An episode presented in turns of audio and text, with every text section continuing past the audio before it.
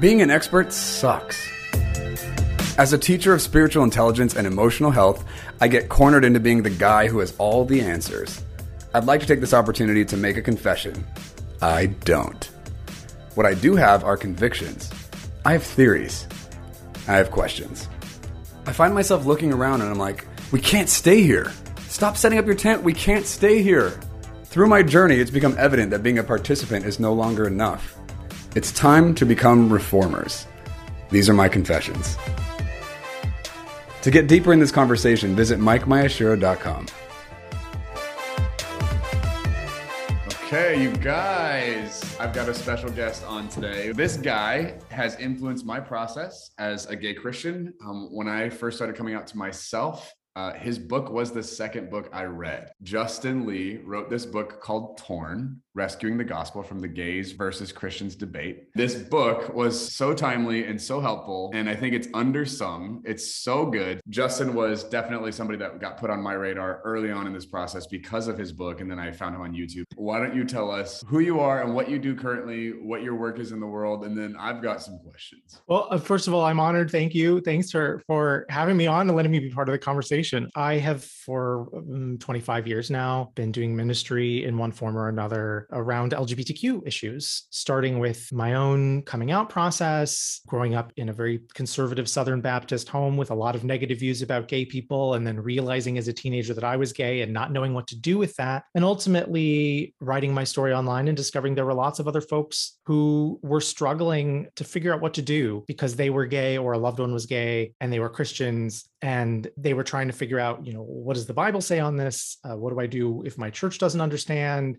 Does god still love me? Am i going to hell? You know all these things. So i've spent the the bulk of my life trying to help churches have better conversations not only around gay questions which was where i started but more broadly lgbtq plus conversations. I do a lot of my work in the spaces where it's most difficult to have those conversations. In those churches and denominations where this is still a really tough conversation to have. That's where I'm, you know, I feel most called. I write and I speak. I ran a nonprofit for 16 years and, and now I run a different nonprofit and I make YouTube videos. Before we get into any of the things we're getting into, I would love to start at the beginning. So I'd love to hear you grew up Baptist, discovered you were gay in your teen years. Would love to hear just some of what that process was like. And how did you go from that to I'm going to share this story or you know how did you get into starting the dialogue and then ended up running a an organization for gay Christian people? My parents were just amazing, wonderful folks, deeply devout Christians. From a really early age, I got to see Christianity done right. They really lived out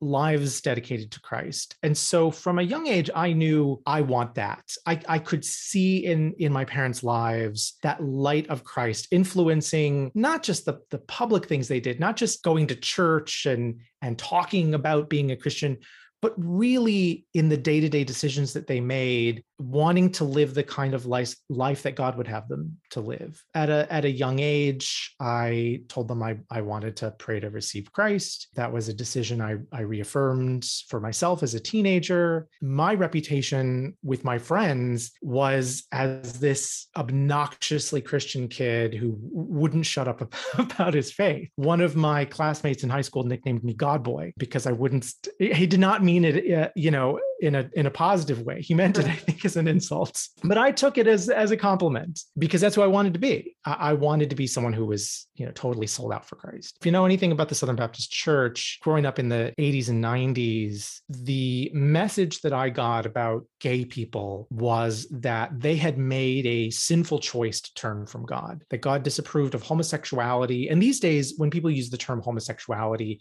I stop them and I say, let's define that because everybody thinks they know what that means but that can refer to a lot of different things.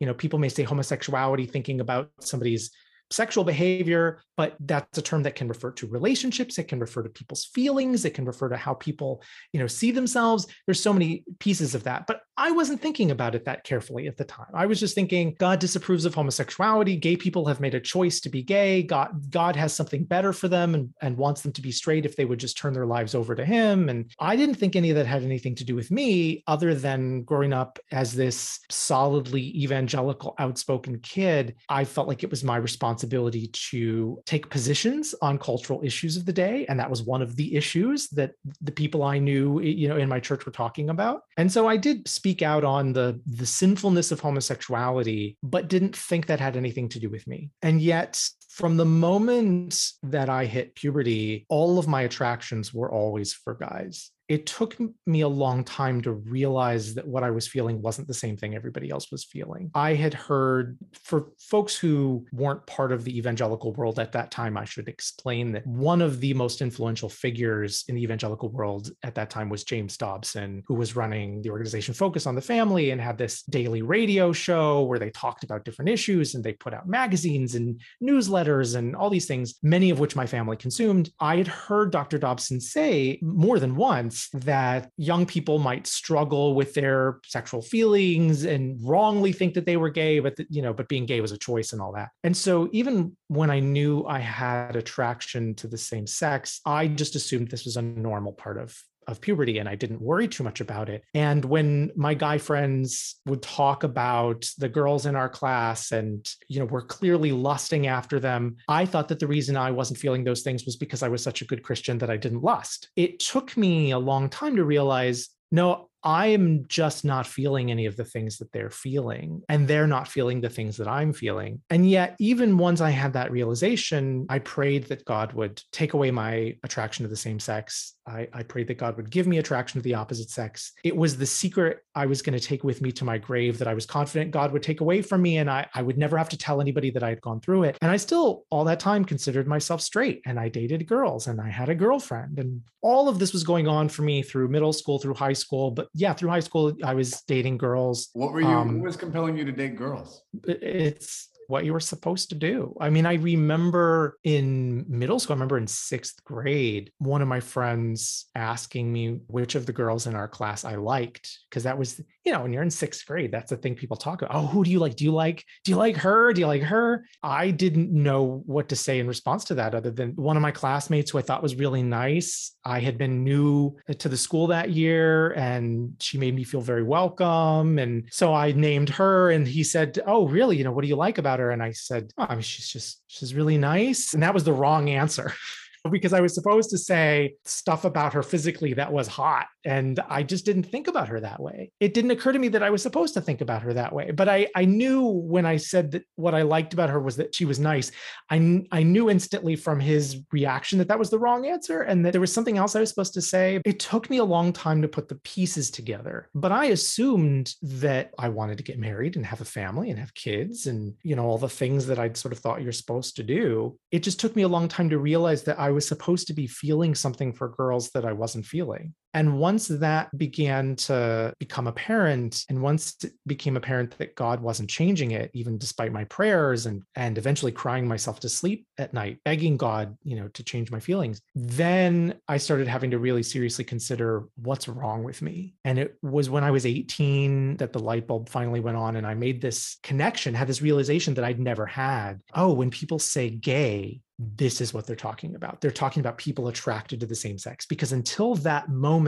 my only image of gay men was that they spent their time marching in pride parades in thongs or engaging in weird sexual behavior for some reason. And I just didn't think any of that had anything to do with me because that was a choice and it was a choice I wouldn't make. I was, you know, I was God boy. When I tell that story to people who are much younger than me, a lot of them struggle to understand that because they've grown up in a different world. It's it's much more difficult now to get to 18 and not have other images of gay people because there's so many images of gay people in our culture. But when I was 18, that just wasn't the case. There were a handful of characters you could find on TV shows or in movies that I never watched before that time, but very few. Nothing that I was exposed to. A lot of the celebrities that we think of now as sort of always having been out were not out at that time. This is like before the big moment when Ellen DeGeneres came out, which was a culture shifting moment in 97. This was before TV shows like Will and Grace. And so I just didn't have any other image for what gay was. So realizing that I was gay was equal parts relief and horror because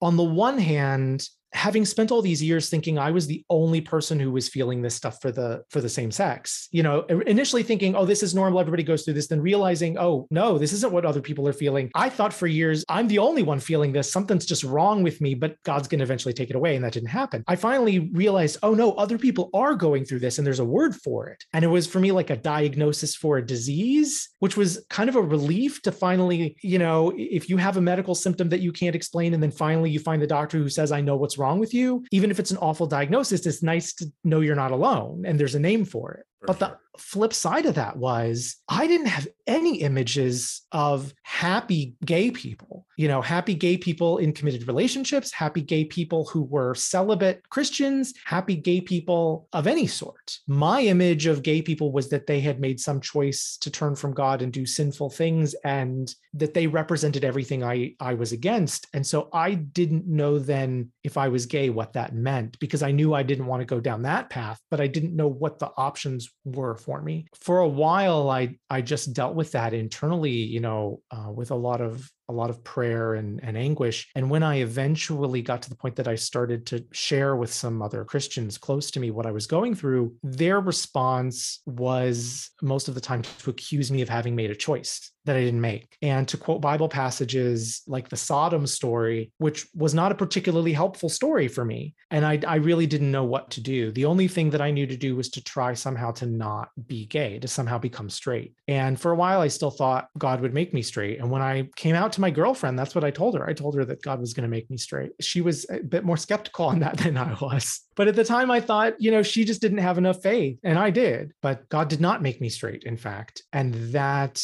really put me in a place where I didn't know who else in the world could possibly understand what I was going through. Throughout my college years, I started speaking on this and I wrote my story online eh, back in the days before the social media sites, you know, that we think of today. People were building websites at the time and that's what I did. I built a website. I posted my story on it, just a single page. Here's what I've been through. And the main reason I did that was that in college, as I met other Christians and tried to confide in them a bit about what I was going through, everybody would, you know, interrupt and make the same assumptions and say, Don't you know that's a choice? And don't you know that's a sin? And haven't you read this passage? And haven't you read that passage? And I got so tired of having to explain over and over that finally I just said, Let me write my story out. And then when I come out to somebody, I'll say, Go read this. It'll tell you what my faith is and, and how I got here and what I'm still wrestling with. And then we can talk about it afterwards. But at least then I'll know that you understand understand what I've been through. And what happened was that story went viral. I don't think people were saying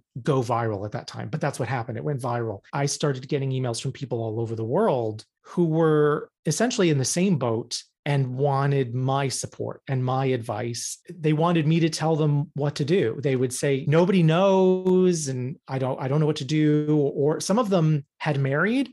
People would write to me and say my kids don't know that I'm gay my my husband or my wife doesn't know that i'm gay. My grandkids don't know that i'm gay. Older people wrote to me and said i've lived my entire life with this secret and i've been miserable. Don't make the same mistake that i did. Justin, how old were you when you were getting all these emails? Oh my gosh. I mean i was 19 20 i was I, who am i? I don't have the answers. I'm still trying to figure all this out. I had more than a few people write to me and tell me that they had been on the verge of self-harm more of suicide and that reading my story and finding that somebody else was going through the same thing had given them hope. I mean, so some of it was really heavy stuff. And I thought, well, I don't have all the answers and I don't want to set myself up as somebody who pretends to have all the answers. But one thing I can do is I can tell my story. I didn't know anybody else who was going through it. At least I don't want other people to not know anybody else who's going through it. I I can be one person and maybe that will inspire other people. And we can together encourage the church to talk about this in a better way. There are all kinds of disagreements we can have about what the Bible says in this passage or that passage, but before we even get to that part, we've got to be loving people. We've we as a christian community as a body of christ should never be approaching any issue in such a way that people are so filled with with shame and self-hate that they are contemplating hurting themselves over it. Like that should be off the table realizing that that was the case for so many people i thought we got to do better than that and you know whatever we disagree on let's start with that's a bad thing and so i just started writing and then you know sharing my story and talking about it you know with folks in college and i went on the campus tv station and i spoke to the campus Christian fellowship and all of this stuff. And then things just kept building and building. And I was hearing from more and more people who were in the same boat. And eventually it was just way more than I could handle. I mean, I'm trying to answer all of these people and try to give them hope at the same time that I'm handling a full course load and, and everything in college and taking really tough classes. Towards the end of, of my uh, time in college, I, um, I built a website where I could post some of this stuff, not my personal site, but a, another site where I could post some of this stuff to try to help people to find resources. And after I graduated, I added an, an online community to it thinking, well, we can support each other. That just started growing. And then people wanted to meet in person. And then it became this whole thing. And then for 16 years, I ran this organization that just kept growing and growing and growing, doing all that we could to try to support folks wherever they were in this journey. That's ultimately led to some of the work that that I do now uh, in a different space, a, a, different organization. You know, now there are a number of different organizations that are out there doing similar kinds of things and putting on conferences. And from my perspective, some are better than others, some are more useful than others, some speak to different audiences than others. My calling continues to be in those spaces where it's most difficult, where people feel like they don't have support because there are still a lot of people in that place. What do you think separated you from all these other people who had been closeted and hadn't said anything about this? Why did you decide to go public? What made you so different from all these other people? Weren't you concerned that you were going to get met with such intense backlash or rejection or like suffer negative consequences for making this public? Or did it not feel like it was that public because it was online and that wasn't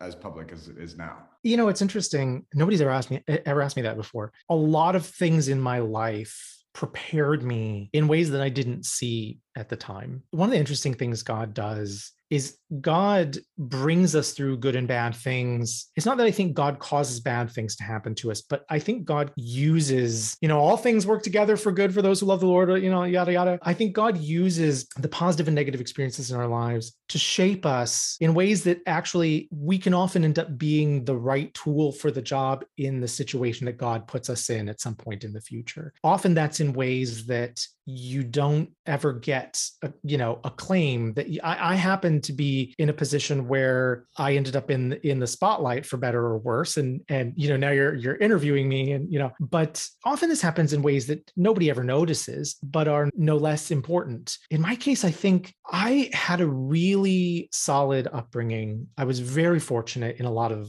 ways in how I was brought up and I got used to being willing to stand against peer pressure as a Christian because I, you know, stood up on issues, sometimes in ways that now make me cringe, but I was willing to stand up for what I believed, even in the face of opposition and, and pressure. Could you give us an example of a cringeworthy thing you used to stand for? And now you're like, oh God, I can't believe I did that. The, the fact that I spoke out so vociferously against this, you know, the idea of identifying as gay, thinking I knew what I was talking about and I now realize there's a lot I didn't know. So you uh, wait. So before you had this realization, like, oh, I'm gay, you spoke out against gay people because you thought that you weren't them.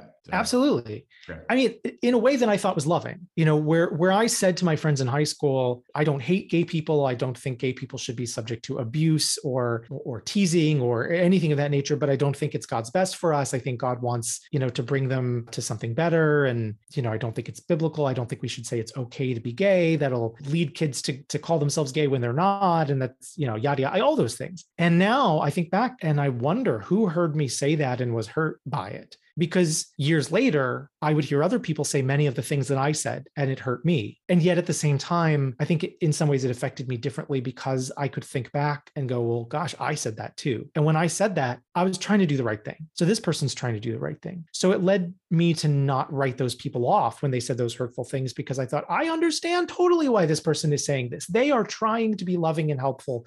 There's stuff they don't know that I only know now because I've been through it. And I used to not know it. And I said the same stuff. So I think that helps prepare me. And I think standing up against peer pressure when you have your parents and your family and your church and your Christian friends behind you is really different from standing up against peer pressure when those same people think that you are leading folks astray and harming people and when you don't have any anyone standing with you that's tough mm-hmm. you're laughing I'm sorry. I suspect you know what I'm talking about. I'm laughing because yeah, it feels like the it's like awkward how I'm like it feels like you're describing exactly how I felt in this process. It's fascinating. I'm laughing because it's just too it's too parallel. So often these well-meaning Christians who criticize folks for coming out and, and so forth, in their minds, we are capitulating to the culture. We are giving in to that peer pressure they feel like they are standing up for for what's true and that they are standing up against the peer pressure that's how i felt all those years what they often don't realize is that when you come out as gay and hold on to your faith especially if it's like an evangelical faith, a conservative, you know, theologically conservative Christian faith, you don't really get, in many cases, the support, you know, of the culture because they think you're still holding on to silly religious beliefs that you shouldn't hold on to. And you don't get the support of the, the Christians who supported you all those years. So you're really out there on your own. And it is incredibly lonely. It, it, it's incredibly painful. And when I came out, at that point, I hadn't decided yet what I thought God wanted me to do. I didn't understand what to do with all the Bible passages. I didn't have like, you know, this is what the Bible says. Where I was still trying to figure that out. I was willing to go on that journey with any Christian who would, you know, prayerfully approach this stuff with me. But people interpreted my just saying that I was gay as my making a choice to, to rebel against God. And one of the things that I realized now that I didn't really realize then was that many of them understood the word gay to mean something other than people attracted to the same sex. And for me, the word gay had been so important to have some word to express I'm attracted to the same sex and not the opposite sex. And that's all I meant. When I said gay, I wasn't saying this is what the core of my identity is, or this is some quote unquote lifestyle that I'm choosing, or this is what my future looks like. I was just saying I'm attracted to the same sex. I'm not attracted to the opposite sex. I don't know how to change that. It may be what I experience for the rest of my life. If it's not, I don't know when that's going to change. But if it is, I don't know what to do about it. This is where I am will you please support me? And that's not what they were hearing when I said gay. They were hearing something else. I got attacked a lot. It was painful. I spent a lot of time, you know, just with God alone feeling pretty miserable but not knowing you know what my options were other than to be honest. Particularly after i started getting those emails from folks because even if i had had a way to kind of go back into the closet and take it all back i i felt like i would have been letting all those people down and and i couldn't do that. And so whenever i i was tempted to just not talk about it anymore i thought i can't because some of these people need me to talk about it for their sake. God put me in the right place at the right time. I commend you for the courage and bravery that it took to be that guy, especially at that time in in history. Coming out now, there's so many more resources available and like people and influencers and things that are in the culture that, you know, than the time you're describing. How did your parents feel about all this? It was tough. I know many people whose parents responded very, very badly. I'm fortunate that mine responded very lovingly, but also they had always believed, as I had, that being gay was was something that was a choice and and a sin and and not what God wanted. To their credit, when I explained what I had been going through, they believed me when I said this is not something I chose. They knew me well enough and listened carefully enough to understand that. It helped that I had never been sexually active. I wasn't in any kind of you know, uh, I mean, the only romantic relationship I was in was with my girlfriend, so that certainly helped. But also, I mean, they just they responded well in that in that way. But they also believed as I did initially, that this was something that God was going to change. And so they were willing to spare no expense and do whatever it took to put me in touch with the leaders of what were then called ex gay ministries, these Christian ministries that were trying to help gay people become straight. My dad, in particular, has always been somebody who, if there's a problem, he will stop at nothing to fix the problem you know he will call anybody he won't take no for an answer. That's just who he is. I have a genetic autoimmune disorder called alopecia areata so i lost my hair for the first time when i was four and it came and went throughout my childhood. When i was young not as much was known about alopecia as is known now and so my dad's response uh, when he couldn't find enough resources on the subject and that was frustrating his response was to start a foundation to raise money for research. That's the kind of person my dad is you know? So uh, both my parents dedicated their time to to to finding out, well, who's out there who's helping gay people become straight? And they put me in touch with, with all these people, which was an interesting part of my journey because I ended up meeting really the who's who of the ex gay world at that time. And this was in the late 90s. And in the late 90s, the ex gay movement was really at the peak of its influence in evangelical churches. It's something that got started in the early 70s some of these groups are still around. People sometimes think they're not. That's not true. They are still around. They don't usually use the term ex gay anymore, but the movement as a whole has pretty much collapsed. You've got these little pockets here and there. But in the 90s, there was this whole big movement. There were these big national, international organizations. And I got to meet a lot of the most important people, the ones who were writing books and the ones who were traveling the country and going on Christian radio and saying, I am living proof that gay people can become straight. And when I met these people and sat down with them and talked to them one on one, I discovered very quickly that they weren't straight. Some of them had married somebody of the opposite sex, some of them had had kids. But when I asked them about when their attractions changed, it was clear in every case their attractions had not changed. Some of them would just admit it up front and say, Yeah, no, my attractions never changed. But I used to, you know, mostly it was men who I met. They would say, You know, I used to have sex with men. I used to meet men in dark alleys for sex. And uh, now I'm married to a woman. Therefore, and my I'm not response, anymore. therefore, I'm not gay anymore. Right. And this is, you know, I don't want to go down a whole rabbit trail here, but this is part of why when I came out as gay, a lot of people misunderstood that I just made a video that's going to be on my YouTube channel uh, shortly on the, the, history of the word gay. And in the early 70s, at the same time when these groups were first being formed and they first started calling themselves ex gays, the term gay was still a fairly new slang term for most Americans. Some people, including the folks starting these groups, defined gay as something you did rather than something you felt. Eventually, the culture, you know, sort of coalesced around this definition of gay as attracted to the same sex and not the opposite sex. But in the early 70s, that wasn't so clear. And so when these folks were saying, I'm not gay, what they meant by that was, I am not engaging in this lifestyle of hooking up in bars and back alleys, you know, at the fringes of society. They talked about a quote unquote gay lifestyle, and they literally meant a particular lifestyle. That's how they had lived, and they stopped living that way.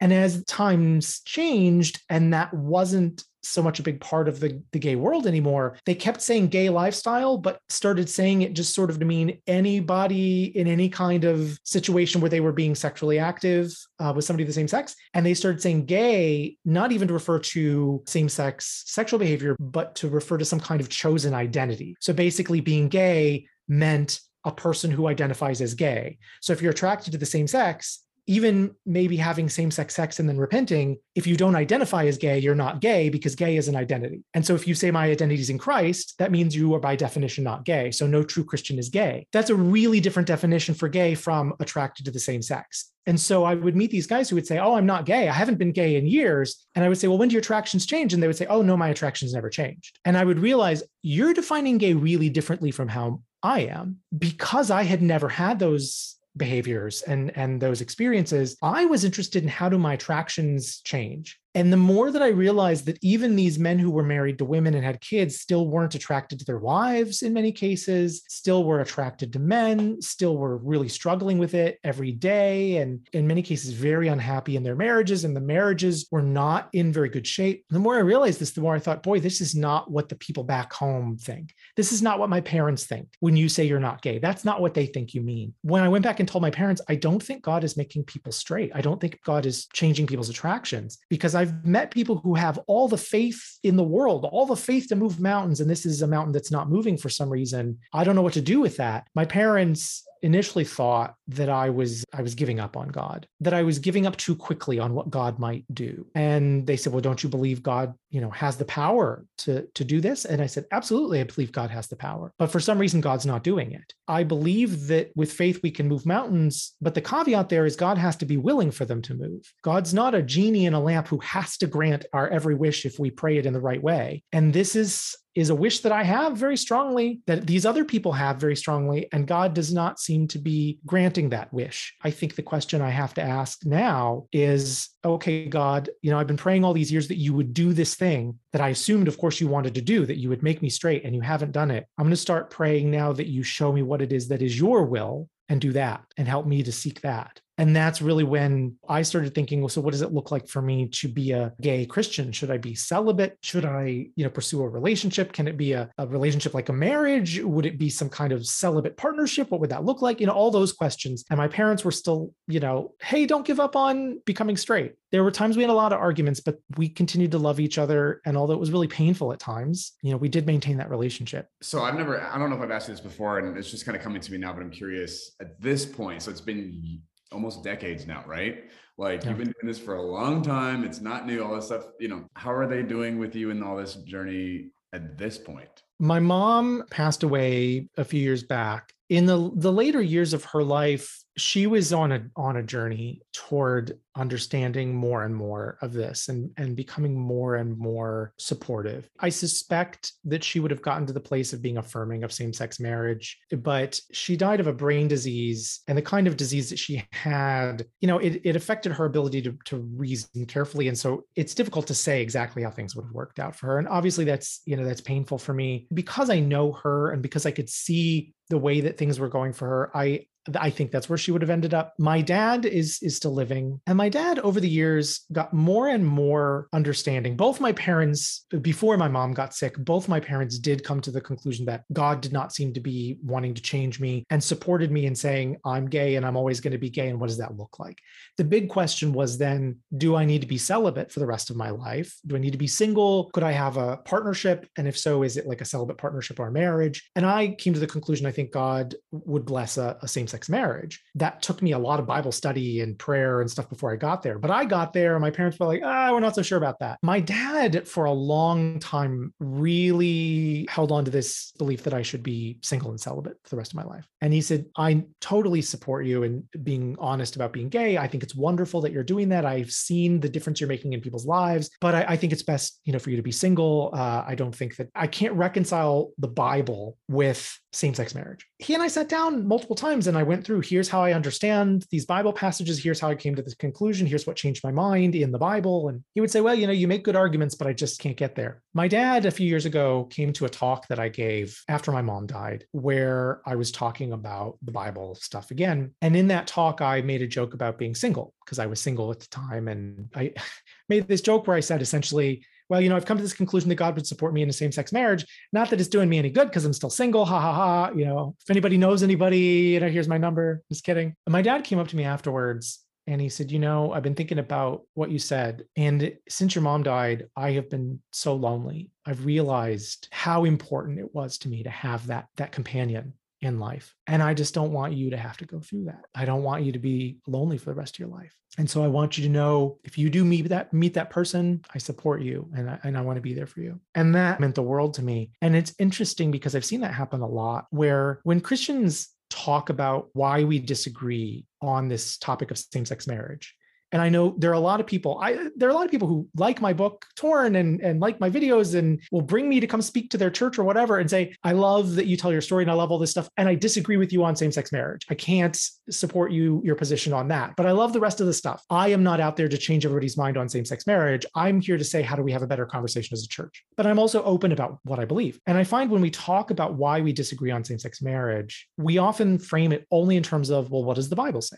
And as an evangelical, I think what the Bible says matters absolutely. I think you know we we we should get our moral guidance from Scripture, but we also have guidance in Scripture from Jesus that we should approach scripture not like the Pharisees in this sort of abstract vacuum, figuring out what the rules are and then applying them to people, but taking into consideration people's circumstances and, and approaching all of this in a loving way that, you know, that, that we're going on the journey with people. I find that so often we just talk about it in this abstract way. And well, what does this passage mean or not mean? And we don't spend enough time talking about what does this actually look like in somebody's life? And very often, what brings people to a place of greater understanding and support wherever they end up on same-sex marriage is the empathy piece. Actually listening to people's stories and thinking about how it feels to be them. Because at the end of the day, as a gay Christian, the question I'm facing every day isn't just a question about sex. Not that sex doesn't matter, but that's not the big thing. When I talk about marriage, I'm thinking about companionship and I'm thinking about not just these passages about man lying with man, but who's there for me when I'm lonely and who's there for me if I get sick the way that my mom got sick? Who cares for me the way that my dad cared for her? And who's there to support me in doing the, the, the work that I do and living life as a Christian and, and all these things? I think that, you know, when God said about Adam in the garden, you know, it's not good that the man should be alone, that's not just about sex, that's about companionship. And so often we just talk about sex and we talk about these passages in that light. And I think it's so important that we think about people's stories, whatever conclusion we come to. So it meant a lot to me that my dad, then after experiencing that loneliness, thought about things differently. And that was actually what got him going back to the Bible passages and looking at them differently. It wasn't just abstract arguing. So that concludes part one of the two part interview series I did with Justin Lee. If you are part of the LGBTQ plus community and you're a follower of Jesus, or you know somebody like that, I want to make sure you guys know that we have the Rainbow Room available for you. This is a group that I personally lead and facilitate where I bring some mentorship guidance in this space, particularly for people who are working through their own sexuality and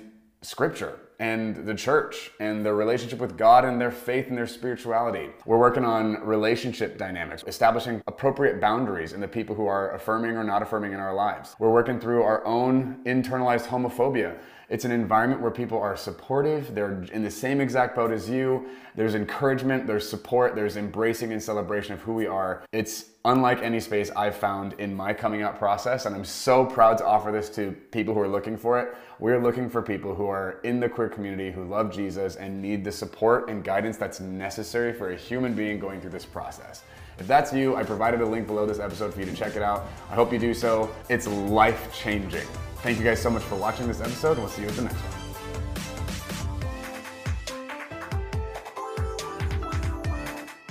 Listen, there's more where this came from.